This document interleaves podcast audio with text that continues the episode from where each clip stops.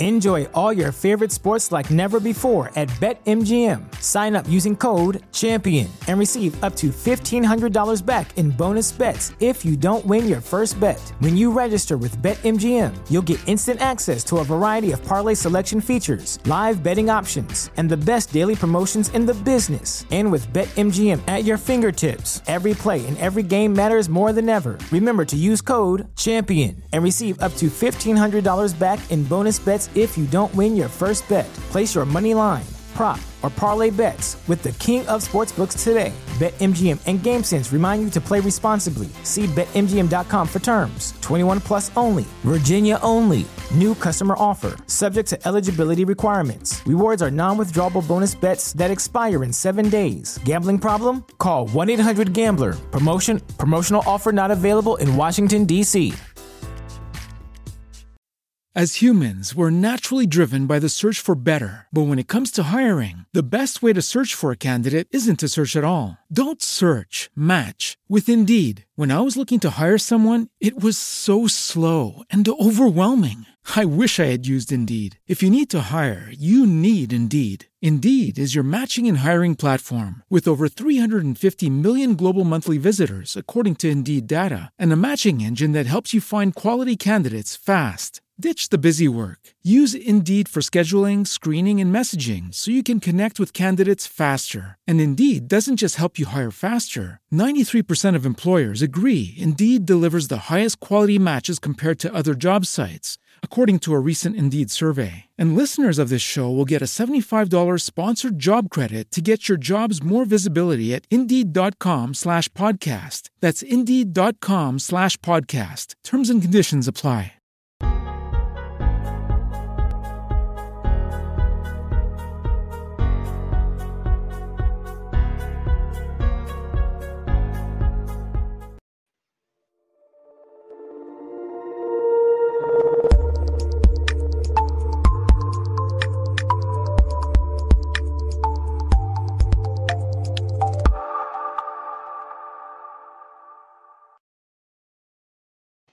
Buonasera a tutti, buonasera alla nuova diretta di Fantasy Magazine. Oggi, come promesso, ci occupiamo di un'antologia di saggi. Eh, normalmente si fanno molte antologie di racconti, ma esistono anche le antologie di saggistica. Eh, in questo caso parliamo dell'ombra del cattivo, un'antologia edita da cent- edizioni 100 autori che vede 10 saggisti italiani del fantastico, tra cui anche moltissime conoscenze di Fantasy Magazine, eh, che si sono cimentati sul tema dell'antagonista, un tema forse poco popolare nella saggistica perché molti parlano dei protagonisti, degli eroi, mentre invece eh, sicuramente è interessante l'idea di rovesciare l'approccio. Adesso abbiamo qui con, in, comincerò a introdurre eh, i 10 saggisti, il tempo stringe e sanno tante cose da dire. Abbiamo con noi eh, Paolo Cartoceti, ciao Paola, Cristina Donati, ciao. Luca Fumagalli, ciao, ciao. Pia Ferrara, Martina Frammartino e Paolo Pulisano. Non sono tutti, manca la curatrice Martina, eh, Marina Lenti, eh, mancano un altro paio di manca Maria Cristina Calabrese, poi ricordatevi perché siete dieci, come Chiara Negrotti. Chiara, no, Chiara, ma Chiara non eh, no, Chiara Negrotti c'è, è... c'è, adesso la, manca il video. Allora, ci sono, scusate, ho avuto un blocco e qui la connessione. Eh, Luisa Paglieri manca. Manca Luisa. Eh, però eh, comunque una degna rappresentanza di questo saggio. Eh, quindi eh, chi, una domanda generale, eh, vorrei cominciare, vabbè, le motivazioni del saggio sarebbe opportuno chiederle a Marina che purtroppo non è, non è potuta essere qui, aveva, voleva vedere se ce la faceva ma non c'è riuscita, pazienza, vedremo un po' magari di rimediare in un prossimo futuro, eh, però magari appunto comincerei a, a illustrare a questo punto proprio le motivazioni proprio i soggetti di cui avete parlato. Quindi Paola, per esempio, eh, cominciamo dall'ordine alfabetico, eh, parliamo un po' di, dei cattivi e della saga di cui ti sei occupata tu. Beh, ehm, molto brevemente, io avevo un, uh, un ottimo ricordo, uh, Qua, eh, di, della saga di Fannara eh, dai tempi quando si era affamati di fantasy e, ed era apparsa come la cosa migliore dopo Tolkien. Per cui mi sono prestata molto volentieri al, a, a, fare questo lavoro sui cattivi di Shandara. Eh, riprendendola decenni dopo, mh, mm, mi sono accorta che non era più come, eh, non era come la ricordavo e mh, mm, i cattivi mi sono apparsi talmente poco significativi che c'è voluta Marina, e mi dispiace che non sia qui, che mi ha tirato fuori con le tenaglie un saggio decente, direi quasi buono, mentre io continuavo a dirle ma non c'è niente da dire, e lei insisteva, cerca qualcosa, dei saggi. Con, con questo input sono riuscita a trovare non soltanto l'edizione annotata del 35 anniversario della spada di Shannara, ma anche ehm, un saggio di Terry Brooks stesso eh, che si chiama Sometimes the Magic Works, eh, a volte la magia funziona, credo che sia stato, non sono sicuro che sia stato tradotto in Italia. E, e questo mi ha aiutato molto a, a, dare un po' di, di, di, forma al mio saggio. Um, ho scoperto che è stata una scelta precisa di Terry Brooks il fatto di eh, mostrare dei cattivi eh, poco, poco, caratterizzati, perché eh, la sua precisa intenzione era proprio di mostrare come il potere assoluto corrompe assolutamente al punto che questi cattivi stessi ehm, perdono la loro personalità, per cui quello che io avevo trovato come un difetto rileggendo dopo tanti anni, in realtà era una scelta precisa dell'autore. E fra l'altro la cosa curiosa è che il saggio dice 10 cattivi, in realtà dovrebbero essere almeno 12 o 13 perché io ne ho presi in considerazione 3 per ciascuno dei, dei mm. libri, in ciascuno c'è un cattivo diverso, non solo, ma mi sono anche occupata della saga televisiva. Ecco, che è una peculiarità di questa, di questa antologia, cioè occuparsi di saghe che non solo sono di provenienza letteraria, ma che hanno avuto un adattamento cinematografico o televisivo. Eh, quindi, per esempio, eh, anche la spada della verità, veniamo a Cristina, eh, ha questa caratteristica. Quindi anche tu hai dovuto fare un lavoro simile, cioè andare a eh, sc- confrontare libri e eh, serie televisiva. Sì, infatti, ora eh, c'è il discorso che la saga letteraria è molto lunga facendo una media perché poi insomma il numero varia a seconda delle edizioni, diciamo sono una ventina di, eh, di romanzi fra saga centrale, spin-off, prequel, eccetera. Mentre invece la serie televisiva copre soltanto i primi due romanzi, fortunatamente, perché poi è stata soppressa. E peccato perché non era poi male, anche se fra la saga televisiva e quella, diciamo, cartacea i punti in comune sono veramente pochi, ecco c'è l'ambientazione eh, inglese simil medievale e ci sono i protagonisti, ma anche la caratterizzazione stessa dei, dei protagonisti, buoni e cattivi, eh, cambia molto, cioè è veramente molto diversa. Anche e... tu hai avuto la difficoltà, scusa, di, di strapparti con i denti un, un cattivo? No, no, lì i cattivi praticamente ce ne sono a decine, oh, in ogni pagina spunta un cattivo. diciamo che mh, nel primo volume eh, abbiamo eh, un cattivo, eh, diciamo, in carne e ossa, e uno stregone Dark and Ral eh, che mh, praticamente incarna il male assoluto. Nel secondo invece è addirittura il, il re eh, degli inferi, eh, il guardiano così chiamato, che, si, che lottano contro tutti i viventi per asservirli, eccetera, eccetera. Quindi i cattivi sono, cioè non c'è alcun dubbio su chi sia il buono e, e su chi sia il cattivo, almeno per un certo punto. perché poi a un certo punto eh, si crea una situazione strana, però mh, non so se... Non è il caso di anticipare troppo, anche se... eh, oppure eh, se mi limito ai due cattivi, eh, diciamo, dei due romanzi che ho analizzato. Pia, eh, il, anche tu ti sei trovata a che, fare con cattivi iconici che sono diventati anche in questo momento molto popolari. Ora è appena uscita su Sky la seconda stagione della serie. Eh, quindi, eh, come, qual è stato il lavoro su un materiale che a questo punto è anche in itinere, probabilmente? Assolutamente sì. Trilogia originaria, eh, i primi tre libri, li avevo letti che ero un po' più giovane di adesso mi erano piaciuti veramente ed è per questo che poi ho scelto di occuparmi di questa saga. Sapevo che era comunque un work in progress perché nel frattempo Philip Pullman sta pubblicando un'altra trilogia che non è un prequel o un sequel, ma è da leggere in parallelo.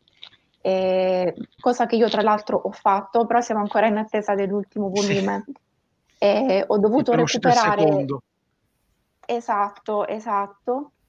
Ho recuperato anche il vecchio film perché prima ancora di arrivare alla serie attuale della BBC, di cui tra un po' andrà in onda su Sky Italia la seconda stagione, ma eh, all'estero è già iniziata.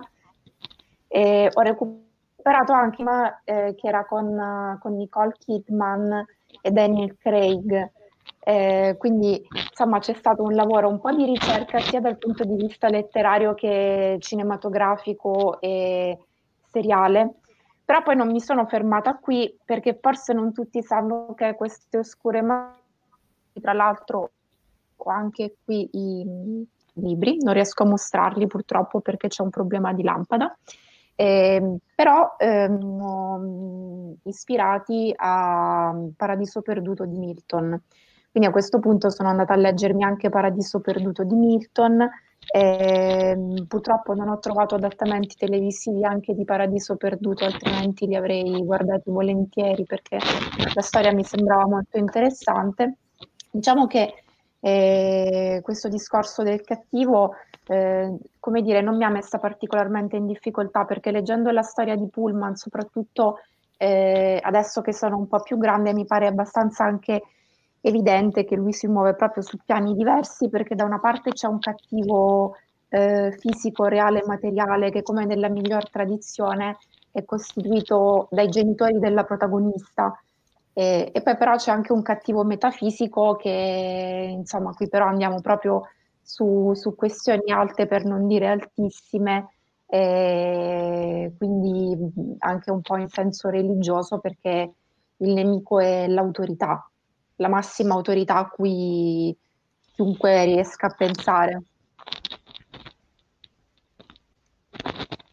Chiara, Terra Mare, eh, saga meno inflazionata dal punto di vista mediatico, meno conosciuta, probabilmente più di nicchia eh, tra noi appassionati di fantastico. Quali difficoltà nell'approcciarla in questo caso, con, con, questo, doppio con questo doppio parallelo? Questo do- ma allora, sicuramente io avevo amato moltissimo la saga della Leghin e quindi ho apprezzato di potermene occupare, anche perché appunto qui, come anche un po' nel caso indicato da Pia, eh, il cattivo non è tanto un personaggio, ma sono le tenebre e, e, e questa ombra infatti l'ho intitolato L'ombra e il doppio perché è, è qualche che ciascuno ha dentro di noi, quindi c'è anche tutto questo aspetto diciamo psicanalitico che a me eh, piace molto. Tra l'altro, eh, appunto, nel, nelle mie ricerche ho scoperto che prima non conoscevo questa raccolta di saggi, di interviste no, della, della, stessa Le Guin, in cui lei stessa commenta e, e, cita appunto Jung e tutta una serie di autori che si sono occupati no, di questo aspetto, quindi le tenebre come qualcosa che potenzialmente tutti noi scateniamo con cui dobbiamo fare i conti.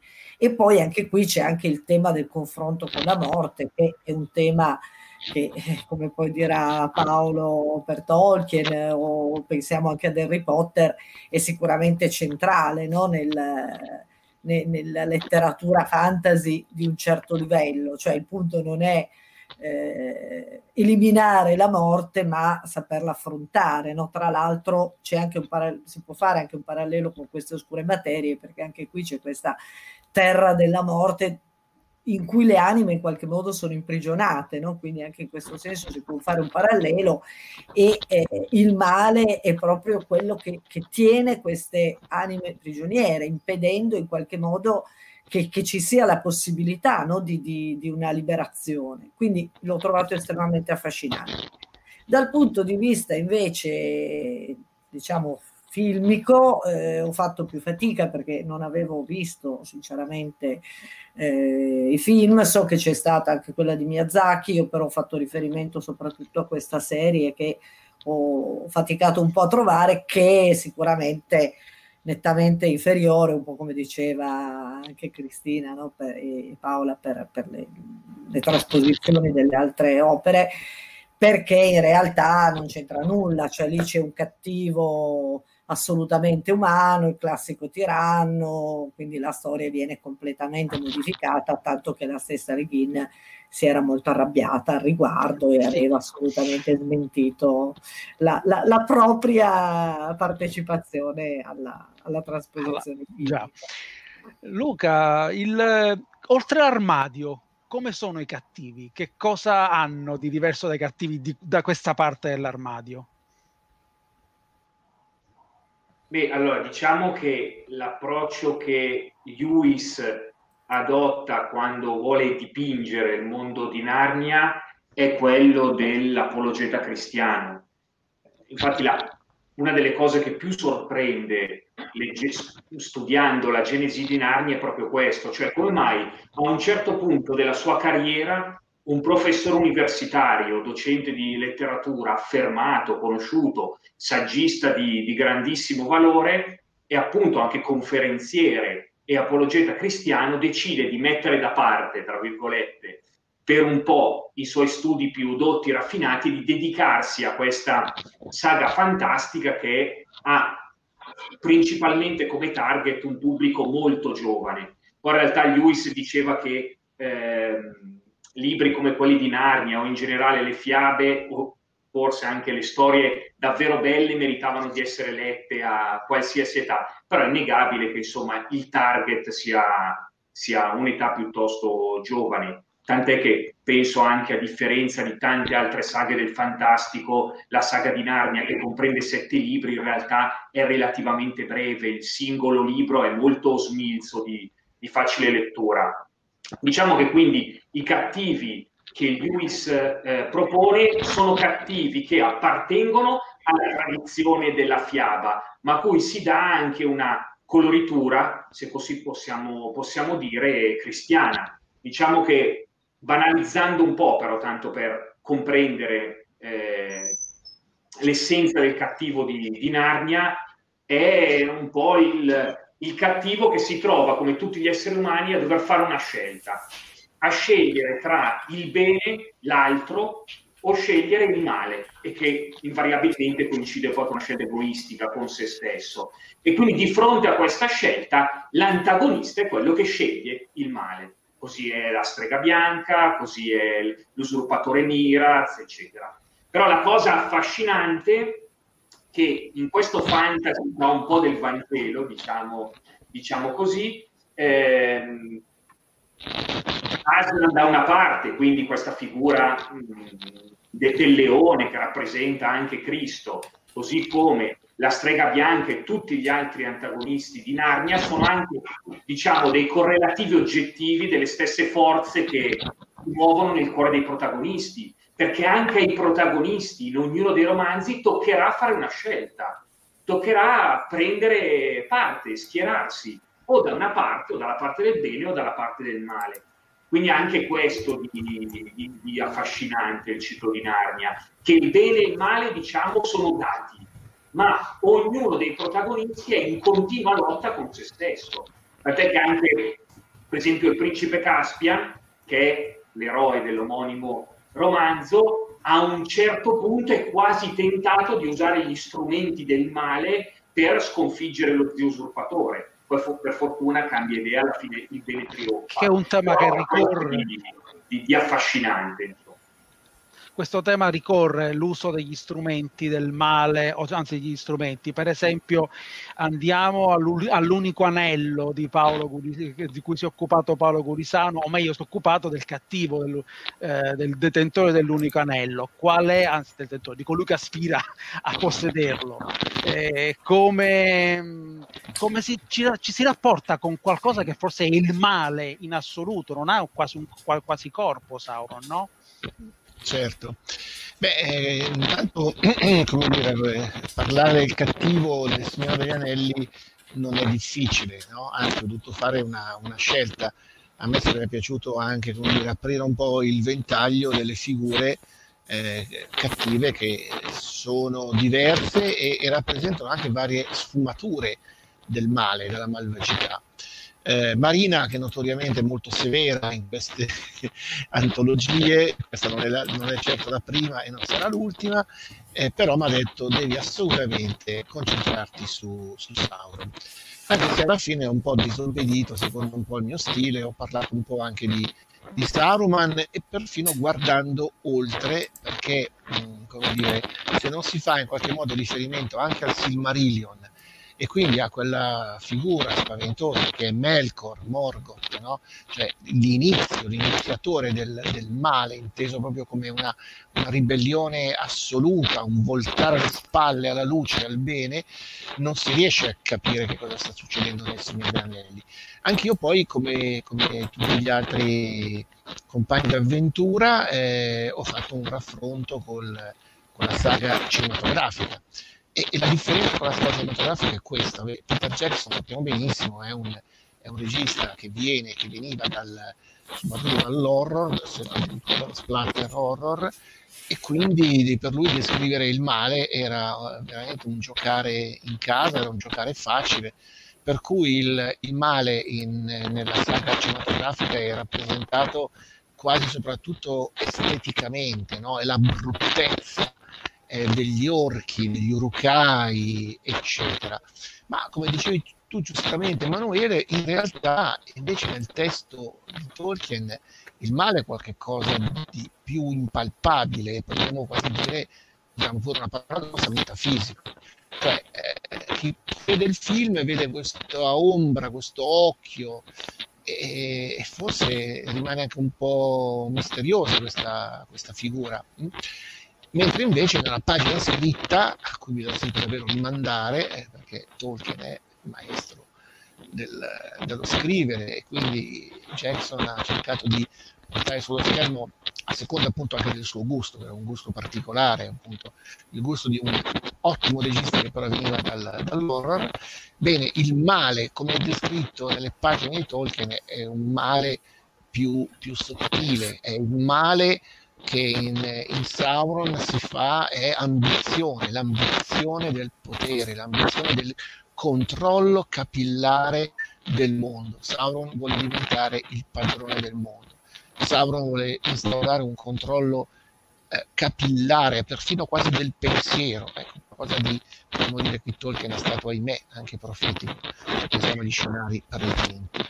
Ma, Ma tornando proprio al potere, al, mm. al tema del potere, ha, eh, Martina, sì. adesso arriviamo, eh, scusate, faccio il giro così eh, parliamo. Il, eh, il potere quindi è una delle componenti fondamentali della saga del ghiaccio, delle, delle, delle cronache del ghiaccio e del fuoco. I cattivi, eh, allora cosa sono? So, cosa cercano nel, in questa saga?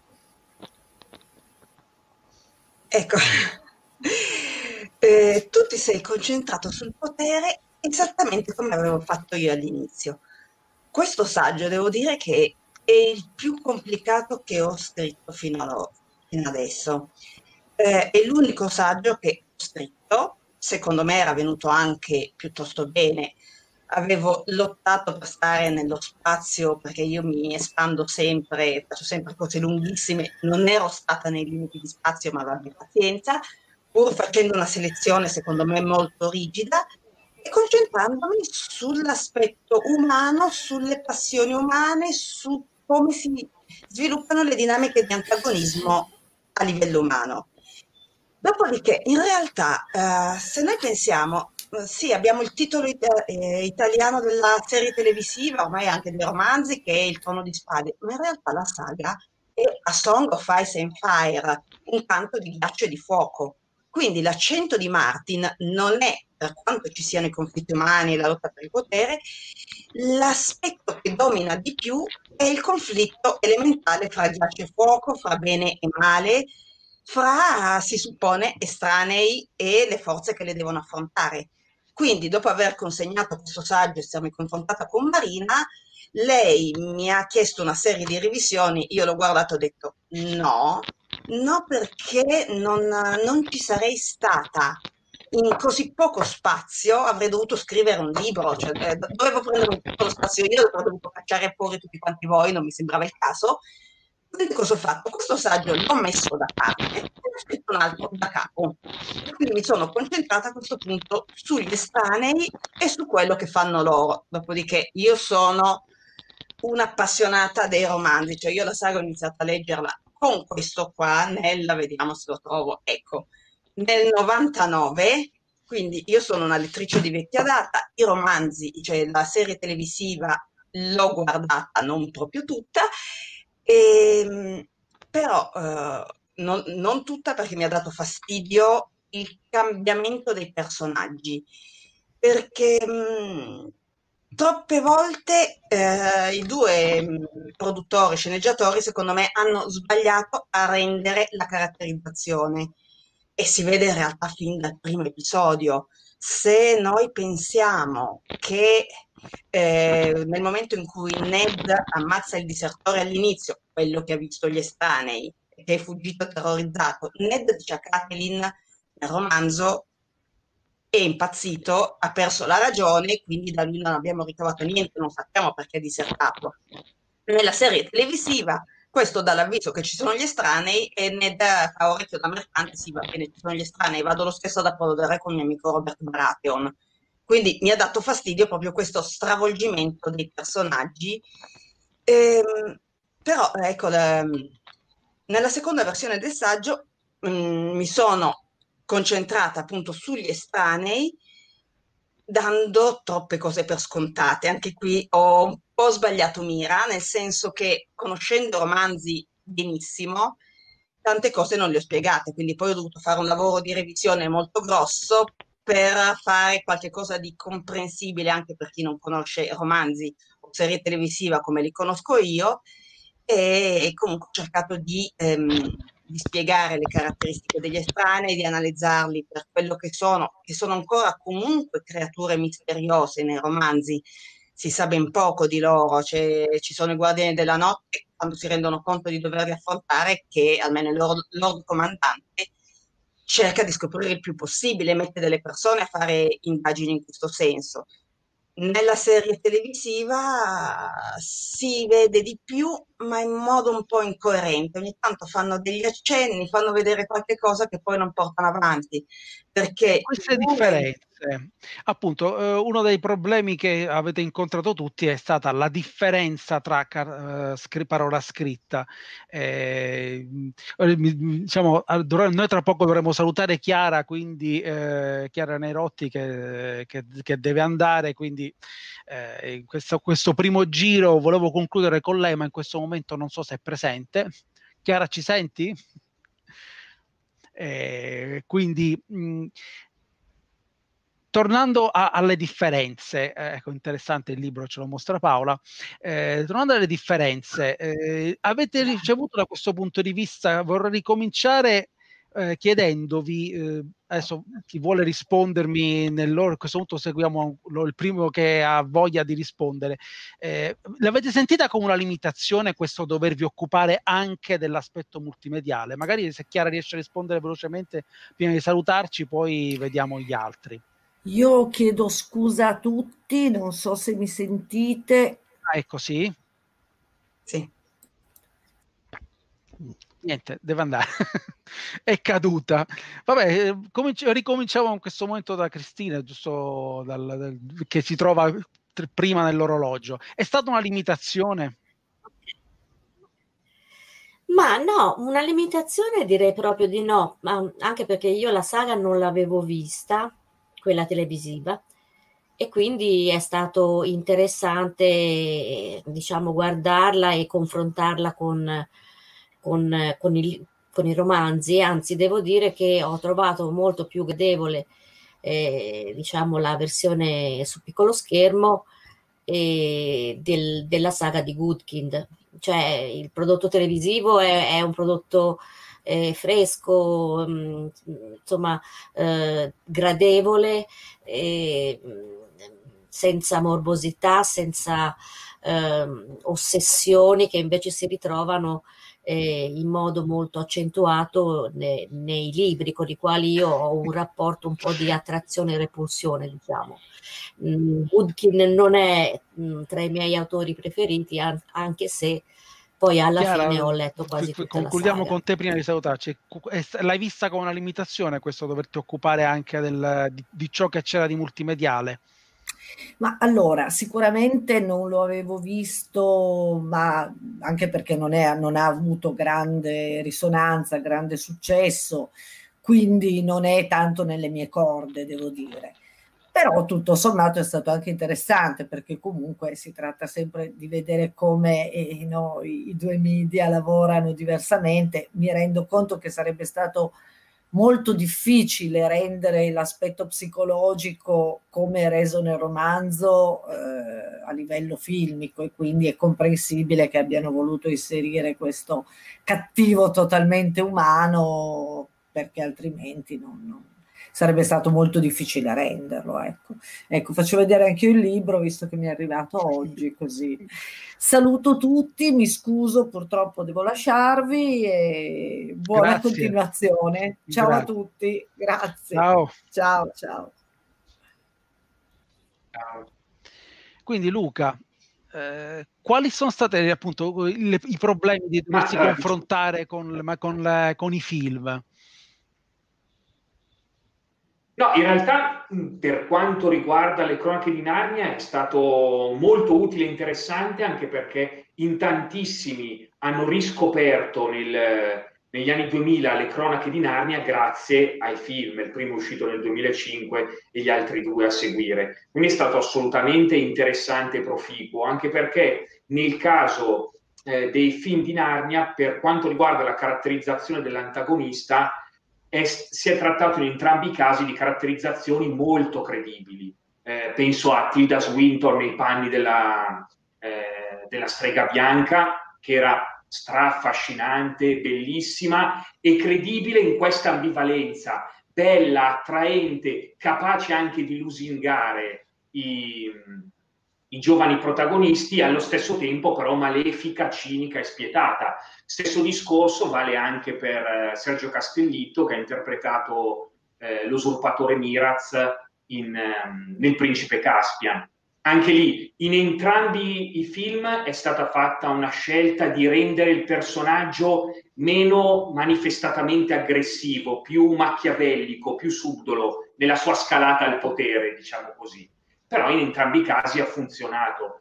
Il problema grosso, secondo me, de- della trilogia cinematografica è che si è voluta un po' troppo, gli sceneggiatori e i registi hanno voluto eh, cercare troppo direttamente il confronto col Signore degli Anelli e purtroppo i risultati anche al botteghino sono stati impietosi, tant'è che si, si pensava addirittura di farne inizialmente di fare quattro film, ma arrivati a tre hanno, hanno fermato la, la, la saga, anche perché hanno fatto forse l'errore di voler mettere in scena nel terzo film Il viaggio del veliero, che è un romanzo molto particolare, perché è privo di un antagonista carismatico. Si punta molto su quella dimensione di scelta e di lotta interiore che caratterizza i protagonisti. Però mancando appunto un cattivo degno di nota. E se su carta questa cosa funziona tantissimo, soprattutto se inserita dentro anche l'intero percorso delle cronache, dal punto di vista cinematografico funziona davvero poco. Il finale strappalacrime, bellissimo, però poca sostanza, insomma. E quindi è un problema che anche Paolo ha riscontrato nell'affrontare questa mastodontica saga cinematografica che poi è un'esalogia se si conta anche lo Hobbit, eh, anche se è fuori da questa analisi, però sicuramente qual è il problema di, di rapportarsi con l'opera di Jackson?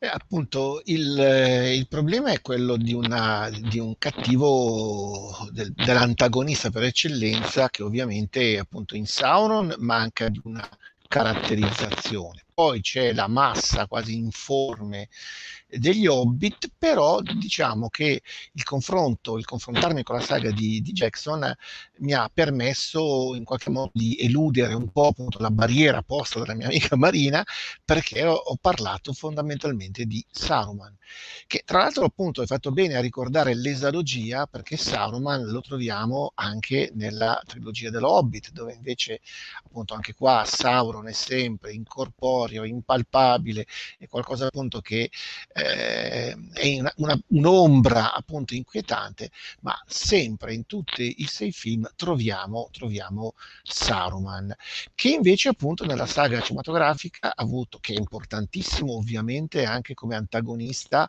nel, nel, nella trilogia eh, scritta di Tolkien perché è un, è un, cattivo in carne e ossa, è un antagonista che tra l'altro rappresenta anche una modalità particolare di espressione del male, che è il tradimento. Il male è inteso come un tradimento. Saruman è colui che tradisce, che volta le spalle, che volta le spalle alla luce, che passa dalla parte del male, quindi è un male terribile. È, è, è un buono, potremmo dire, eh, in maniera spicciola, che diventa cattivo, quindi è il traditore.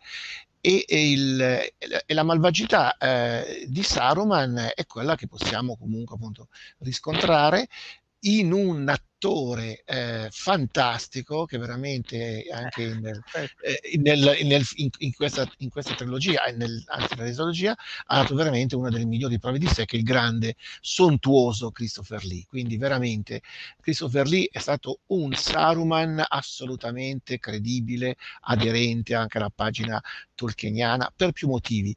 Sapete che Saruman cioè Christopher Lee aveva conosciuto anche personalmente era un giovane studente a Oxford Oxford, quando Oxford ancora eh, eh, c'era, viveva, insegnava, insegnava Tolkien. Quindi sa, eh, Christopher Lee viene da una carriera di, di, grandi, di grandi, malvagi, a partire da, da, Dracula, e quindi è stato veramente un, uno straordinario Saruman. Quindi il problema di parlare del Sauron eh, come l'antagonista principale nella saga cinematografica era, era come dire, un problema reale, eh, che diciamo di questa, di questa ombra che non ha volte, eccetera. E allora me la sono cavata un po' così di sottecchi, tirando in ballo Saruman, che dall'altra parte è una specie di longamanus anche di, di, di, Sauron, di Sauron. E lì c'era davvero appunto una grande interpretazione, una delle migliori probabilmente eh, tra i vari attori protagonisti del, dei film di Jackson, questo, questo straordinario Christopher Lee. E gli attori invece arrivando alla saga del ghiaccio del fuoco, anzi arrivando al trono di spade, che è la sua versione più famosa, eh, non me ne vorrai Martina, per, capisco che per te è un tasto dolente, eh, ma la, la, il problema di confrontarsi col trono di spade qual è dal tuo punto di vista? Mm, allora, beh, eh, io ho un problema cronico che è quello della lunghezza. Io scorro sempre, quindi più, eh, più cose ci sono da dire, più ho problemi perché non riesco a stare negli spazi. Eh, con Martin abbiamo un problema diverso. Abbiamo una saga che non è finita. Quindi all'inizio gli sceneggiatori non hanno, non hanno, rispecchiato esattamente quello che ha fatto Martin, perché l'episodio che ho citato, il cambiamento sul carattere di Ned, per me è una cosa terribile, e questo è un episodio in mezzo a tantissimi altri che potrei citare. Eh, Martin gli estranei ancora li ha fatti vedere poco, li ha lasciati molto nel mistero, mentre invece la televisione ormai la serie è finita, quindi hanno dovuto... Um, inventarsi una loro storia, inventarsi una conclusione. Sì, sappiamo che hanno discusso con Martin, che Martin gli ha rivelato alcune cose di quello che avverrà in quei romanzi che prima o poi verranno pubblicati, chissà. Comunque, quindi loro a grandi linee sapevano quello che sarebbe successo. Saperlo a grandi linee non significa riuscire a renderlo bene, perché se già quando avevano i romanzi pubblicati ogni tanto partivano per la tangente, facevano qualche fesseria, eh, qui eh, andando avanti sulla base semplicemente di conversazioni, viene da chiedersi quanto gli estranei fatti vedere da loro siano realmente aderenti al progetto di Martin, quanto ci sia di vero. Quindi era un po' tutto terreno minato, cioè quello che, che vediamo in televisione e anche quello che sarà nei romanzi. Quindi ero un po' indecisa su come gestire le due parti, perché effettivamente non, manca, manca parte del materiale. Quindi, vabbè, eh, il problema di come l'hanno terminato. Ora, tra l'altro, ci sono dei prequel che non c'entrano niente con la saga, e vedremo. Eh, vedremo sì. Appunto. Invece, Pia, la, il problema di questa, queste, questo confronto tra le due versioni, magari anche un po' impietoso, ti ha dato difficoltà nella, nel, nel, nel, nel chiudere il cerchio col saggio? Allora, guarda Emanuele, sinceramente no, perché comunque, mh, allora, non mi ritengo una grande conoscitrice cinematografica, però mi ritengo una buona spettatrice. Quindi mi è piaciuto solità di fare caso anche a, eh, a, modi in cui la storia era stata raccontata eh, in queste opere audiovisive, che però era impossibile utilizzare, per esempio, in un libro scritto. Ehm, allora, sicuramente se si dovesse fare un confronto tra il film e la serie, dal mio punto di vista vince molto la serie perché comunque eh, avendo proprio una struttura in più puntate ha avuto la possibilità comunque di ehm, sviluppare meglio certe situazioni e spiegare meglio certi personaggi. Eh, io poi devo dire che sono rimasta particolarmente impressionata dall'attrice che nella serie ha interpretato ehm, sì. la, la, madre di Lyra, cioè eh, la signora Coulter, eh, che è un'attrice inglese che si chiama Ruth Wilson. Secondo me la sua interpretazione non ha assolutamente nulla da, da invidiare a quella di un'attrice notissima come per esempio Nicole Kidman, perché comunque ha un'espressività, secondo me è riuscita a rendere benissimo un personaggio veramente molto sfaccettato e una cosa che ho anche apprezzato e che ho anche messo in, uh, di cui ho parlato anche nel saggio, è il fatto che comunque si siano state fatte delle scelte particolari anche a livello di, di colore, perché comunque era, um, hanno utilizzato questo sistema per rendere l'idea di una madre che volesse fagocitare sua figlia, cioè nei momenti in cui lei cercava di eh, portare la figlia dalla sua parte, quindi facendole sposare le sue idee anche in campo politico e religioso. La vestiva lei, sceglieva dei colori per lei che non donavano per niente alla figlia, la appiattivano, cioè la rendeva, cercava di renderla simile a lei e non le permetteva di avere un'identità autonoma. Invece questo discorso dell'identità autonoma secondo me veniva molto fuori nei momenti in cui Lyra, la protagonista, era lontana dall'influenza di sua madre perché invece in quei momenti si vedeva mh, proprio già da come era reso il personaggio che comunque indossava dei capi con dei colori eh, che invece la mettevano molto più in risalto. Quindi, cioè, non so, una cosa del genere, per esempio, sarebbe stata impossibile da rendere in un libro, magari in una graphic novel, però in un libro per iscritto no. Quindi, cioè, mh, mi, ha, mi, ha, fatto piacere avere la possibilità di vedere eh, come sono state rese certe dinamiche anche senza utilizzare certo. le parole, perché in definitiva lo storytelling si può fare anche così. Un altro linguaggio, d'altra parte. Come un altro linguaggio, Paola, è stato quello del, della serie di Shannara. Uh, l'ho sentito pronunciare così da, da Terry Brooks. E quindi dico, uh, è la serie con le sue purtroppo anche note debolezze. Come, cioè, quali problemi ha dato nel, nel confronto con, un, con il materiale?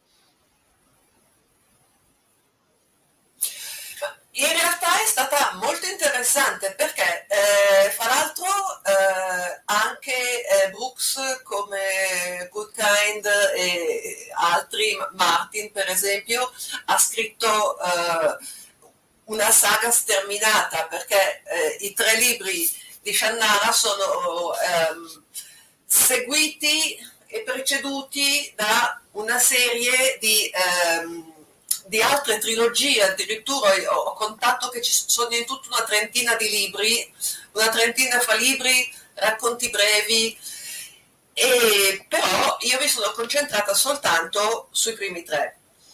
E la serie televisiva, la prima stagione, si eh, segue abbastanza fedelmente eh, i primi due libri, mescolando un po' le cose, condensando certi personaggi, ma essenzialmente la trama è quella. Invece la seconda stagione eh, cambia completamente le cose. Fra l'altro, questo, nel caso, dunque, ne ha fatte solo due di, di stagioni.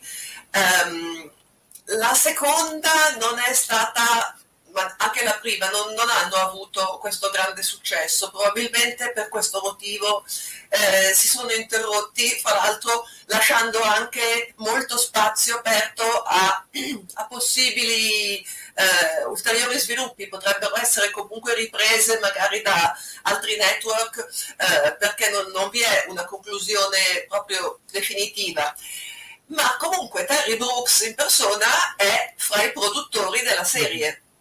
E a differenza di Martin, che ehm, ha avuto questo rapporto un po' contrastato con eh, i produttori e, e, la serie televisiva, Brooks l'ha, l'ha seguita tutta, quindi anche la seconda stagione che si distacca quasi totalmente dai, dai suoi libri. E che io ho, ho trovato interessante in modo particolare perché, come dicevo prima, eh, i cattivi nei libri sono queste figure eh, quasi da, da, cartone animato con eh, risate sataniche e, e, apparizioni molto brevi, eh, molto di rado si vede il loro punto di vista. Invece nella seconda stagione eh, della serie hanno inventato un personaggio completamente che non c'è assolutamente nei libri e che a mio parere è un, un cattivo eccellente dal punto di vista della, della caratterizzazione. Senza, senza, fare troppi spoiler, ma a, si arriva a un punto nella seconda stagione in cui si ha una situazione quasi eh, da imperatore che sarebbe imperatore di Guerre Stellari, che sarebbe il cattivo principale, e quest'altro personaggio che sarebbe il suo Darth Vader. Quindi con, eh, con tutti i conflitti interiori, i conflitti fra loro, e, e questo io l'ho trovato molto interessante. Eh, anche a livello, a livello, visivo la serie è straordinaria. Mm, c'è questa livello... bellissima sigla, mi ricordo. Cosa?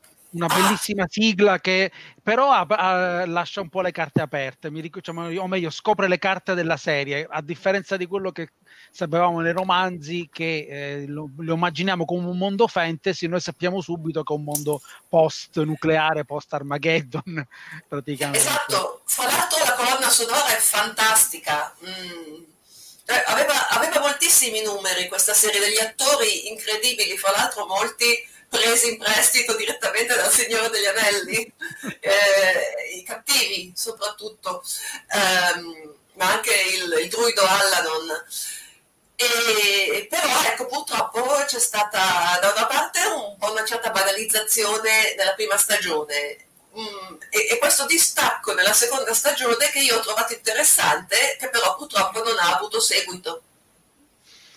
Bene, sono, c'è una considerazione dal pubblico, mm, si parla del fatto, se non sbaglio, C.S. Lewis era collega di Tolkien a Cambridge e conosceva bene il lavoro preparatorio del Signore degli Anelli. Ora venivano gli esperti cosa ne pensano. Lo ha citato in una delle prefazioni della sua trilogia interplanetaria Lontano dal pianeta silenzioso per Andra questa orribile forza mi chiedo, questi rapporti di amicizia, di carteggio, a voi che avete, vi siete occupati di Narnia e del Signore degli Anelli, quindi Tolkien e Lewis, eh, sono entrati un po' nelle vostre analisi? ci sono dei riferimenti che possono essere interessanti sulla caratterizzazione, analogie o differenze sulle caratterizzazioni del male? Beh, ehm, vado io, Magari. Luca? Poi dopo tu rifinisci vai, di Cesello.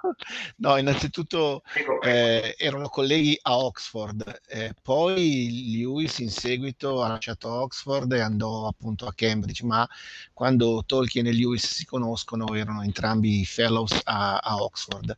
E, e non solo appunto si conoscevano bene, ma si frequentavano.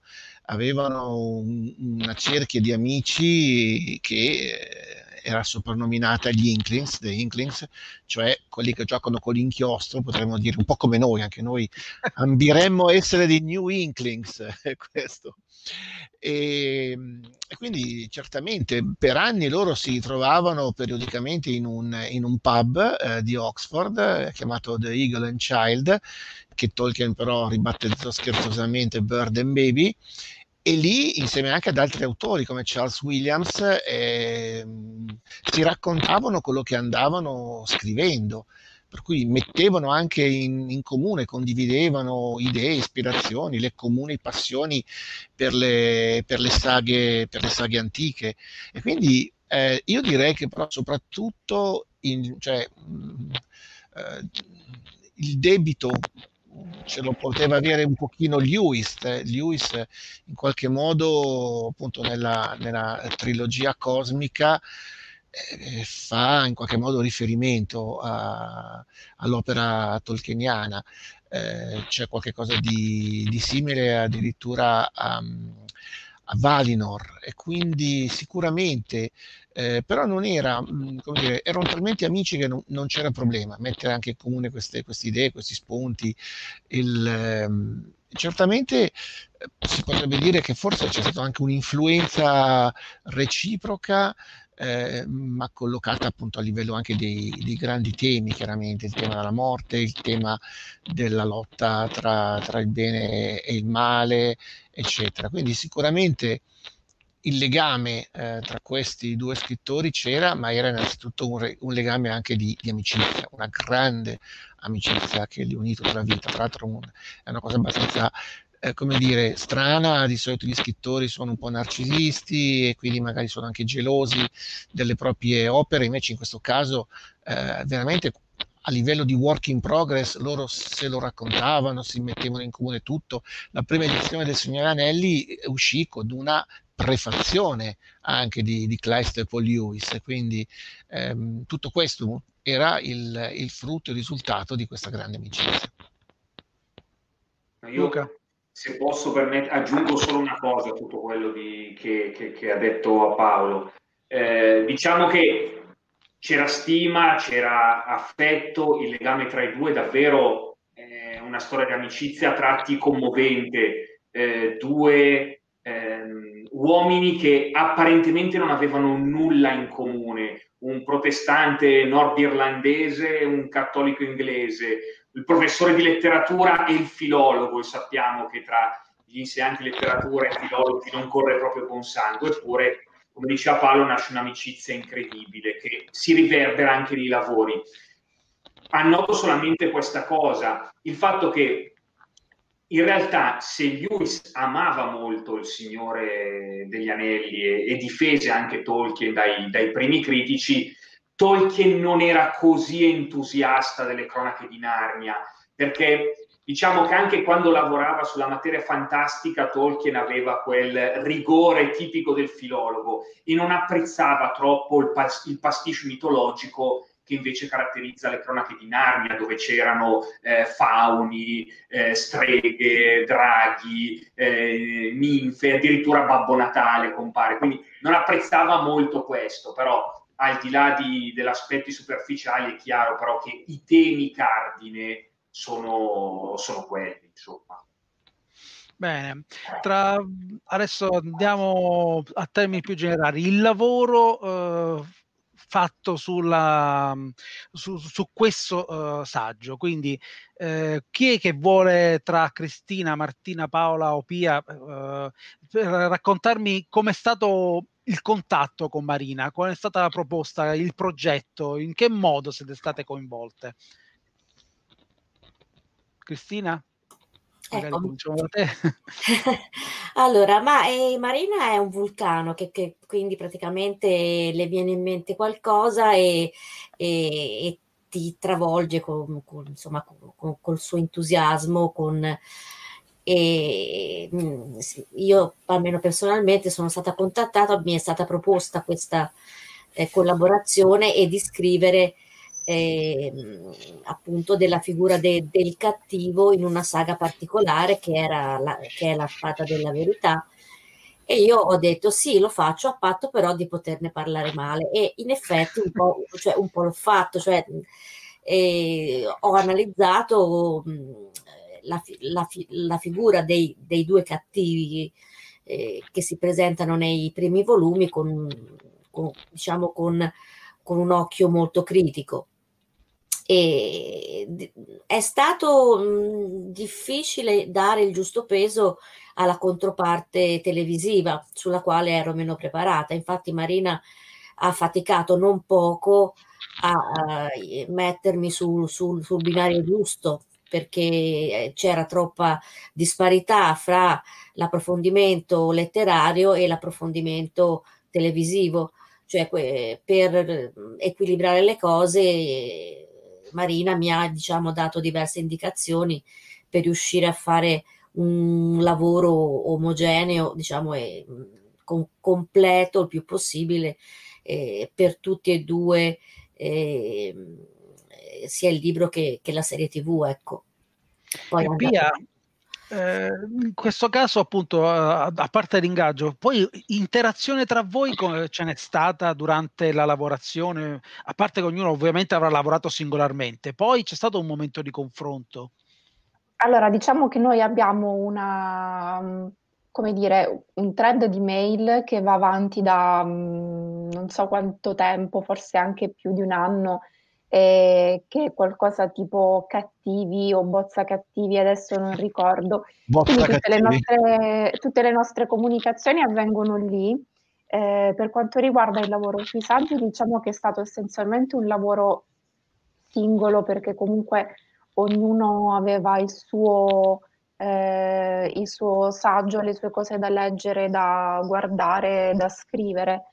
Eh, diciamo che allora, per quanto mi riguarda non c'è stato un confronto a tu per tu con uno in particolare degli altri autori, anche perché comunque ehm, non c'era come dire un, ehm, non erano due opere come per esempio possono essere, non so, il Signore degli Anelli e Narnia, appunto, che comunque vengono anche molto spesso collegate nell'immaginario collettivo. E, ehm, diciamo che è stato soprattutto un lavoro a tu per tu con Marina, perché poi è lei quella che ha eh, preso le varie menti e le ha messe tutte insieme in modo tale da, cioè è lei quella che ha avuto la visione completa di tutto quanto. Io purtroppo ho, ho, potuto leggere i lavori degli altri soltanto una volta che ho ricevuto comunque la bozza definitiva della, dell'antologia. Non, non, ho, non ho avuto modo di interagire prima, però diciamo che in questo caso stata così. Poi comunque ci sono state anche altre esperienze del passato in cui magari è capitato anche in modo differente perché eh, erano anche saghe su cui, mh, questo lo, lo, sottolinea anche Marina nella prefazione del libro, eh, in questo caso non abbiamo deciso di dare spazio a saghe di cui magari avevamo già parlato, che sono anche quelle che sono più note al pubblico, che hanno venduto di più, ma siamo andati a cercare anche cose di cui, su cui non ci fosse già una produzione mh, di analisi molto ampia. Quindi per, per esempio, esempio ricordiamo so, Marina occupata... per esempio in carta, per esempio, o anche, non so, le cronache di Spiderwick o Spiderwick sì. di cui si è occupata Marina, che comunque è una serie che io ho visto in libreria, eh, cioè ho sempre saputo che esisteva, però fondamentalmente non ho letto, non conosco e quindi comunque non sarei stata in grado di supportare Marina se puta caso mi avesse chiesto qualche cosa, come invece sarei stata in grado di supportare magari qualcun altro per qualcosa che, che avevo letto.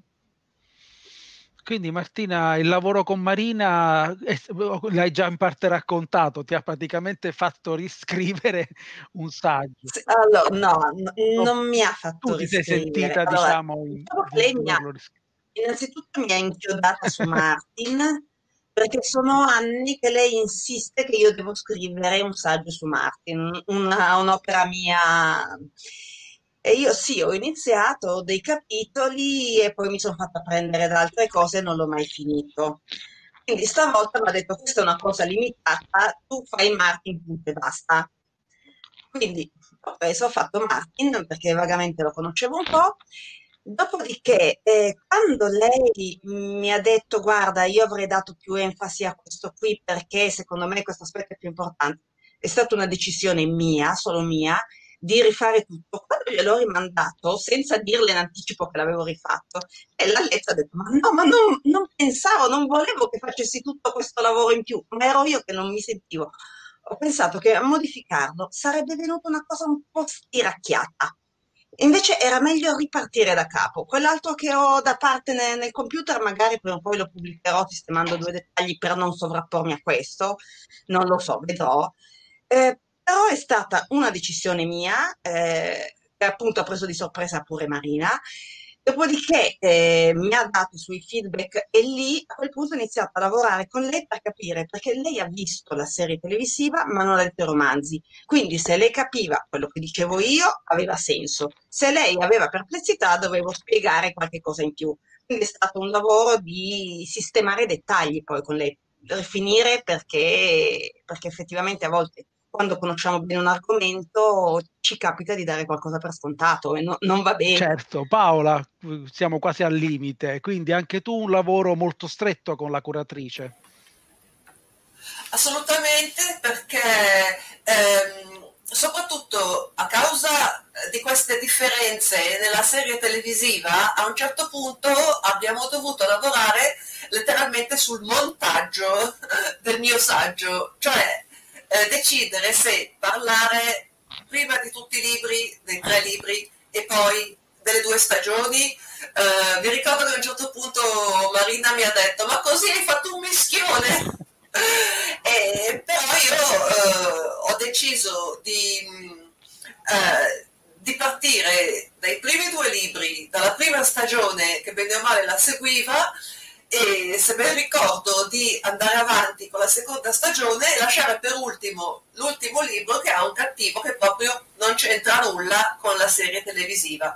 E eh, giustamente eh, anche in questo caso Marina è stata soddisfatta quando eh, quello che io avevo proposto aveva senso per lei. perché, perché, perché, non credo che avesse visto la, la serie televisiva Va bene, io si è fatta come siamo arrivati all'ora. Non ci siamo arrivati con fatica perché veramente ho dovuto, mi dispiaciuto aver dovuto usare la mannaia su tutti voi, però eh, creare una discussione tra tanti autori e, lo, insomma era difficile, ma ci siamo riusciti. Dai. Penso che anche in sintesi siete tutti molto bravi e vi ringrazio. Eh, siete, siamo tutti noti chiacchieroni in questo ambiente, però ogni tanto riusciamo anche a saperci limitare.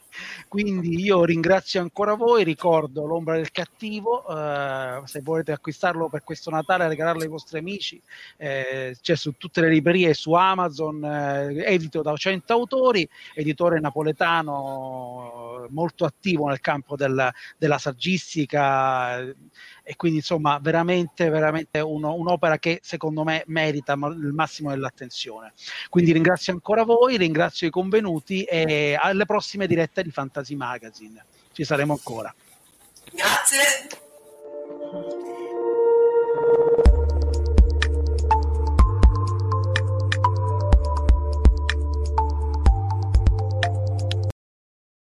Avete ascoltato Fantascientificast podcast di fantascienza e cronache della galassia, da un'idea di Paolo Bianchi e Omar Serafiti, con il contributo cibernetico del Cylon Prof Massimo De Santo.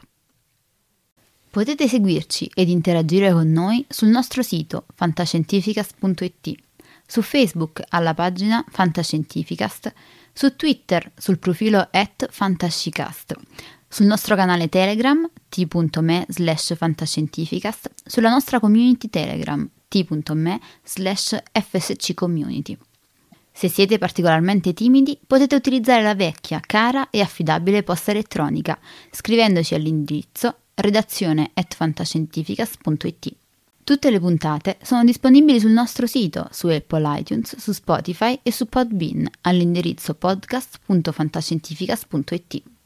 Se volete, potete lasciarci una valutazione a 5 stelle su Apple iTunes ed offrirci una birra romulana o un gotto esplosivo pangalattico, sostenendoci tramite una donazione PayPal utilizzando l'apposito pulsante sul nostro sito. Fantascientificast è una produzione amatoriale, non si intende infrangere alcun copyright, i cui diritti appartengono ai rispettivi detentori. L'autorizzazione SIAE 5612I5359. Nessun byte e nessun tribolo sono stati maltrattati durante la produzione di questo podcast. Alexa 4 e l'equipaggio di Fantascientificast vi augurano lunga vita e prosperità e vi danno appuntamento alla prossima puntata lungo la rotta di Kessel.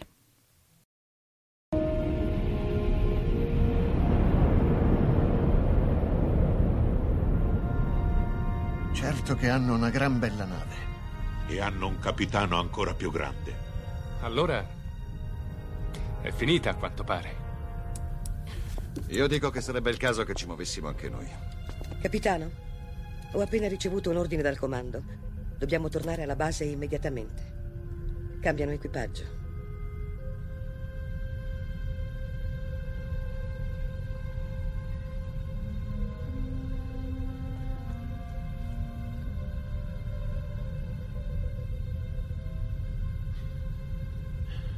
Se fossi umano, penso che ora la mia risposta sarebbe andate al diavolo. Se fossi umano.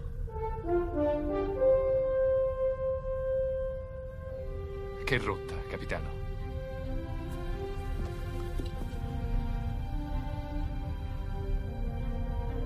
Seconda stella a destra poi dritto fino al mattino.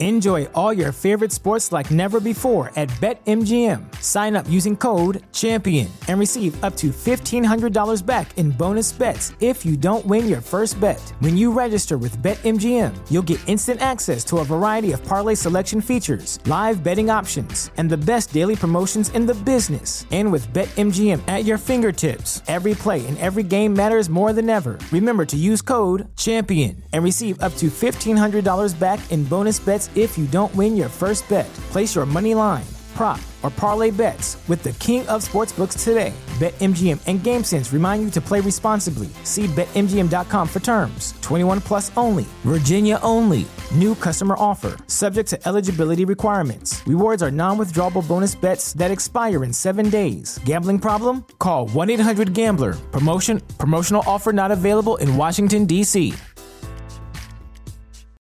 As humans, we're naturally driven by the search for better. But when it comes to hiring, the best way to search for a candidate isn't to search at all. Don't search, match with Indeed. When I was looking to hire someone, it was so slow and overwhelming. I wish I had used Indeed. If you need to hire, you need Indeed. Indeed is your matching and hiring platform with over 350 million global monthly visitors, according to Indeed data, and a matching engine that helps you find quality candidates fast. Ditch the busy work. Use Indeed for scheduling, screening, and messaging so you can connect with candidates faster. And Indeed doesn't just help you hire faster. 93% of employers agree Indeed delivers the highest quality matches compared to other job sites, according to a recent Indeed survey. And listeners of this show will get a $75 sponsored job credit to get your jobs more visibility at Indeed.com slash podcast. That's Indeed.com slash podcast. Terms and conditions apply.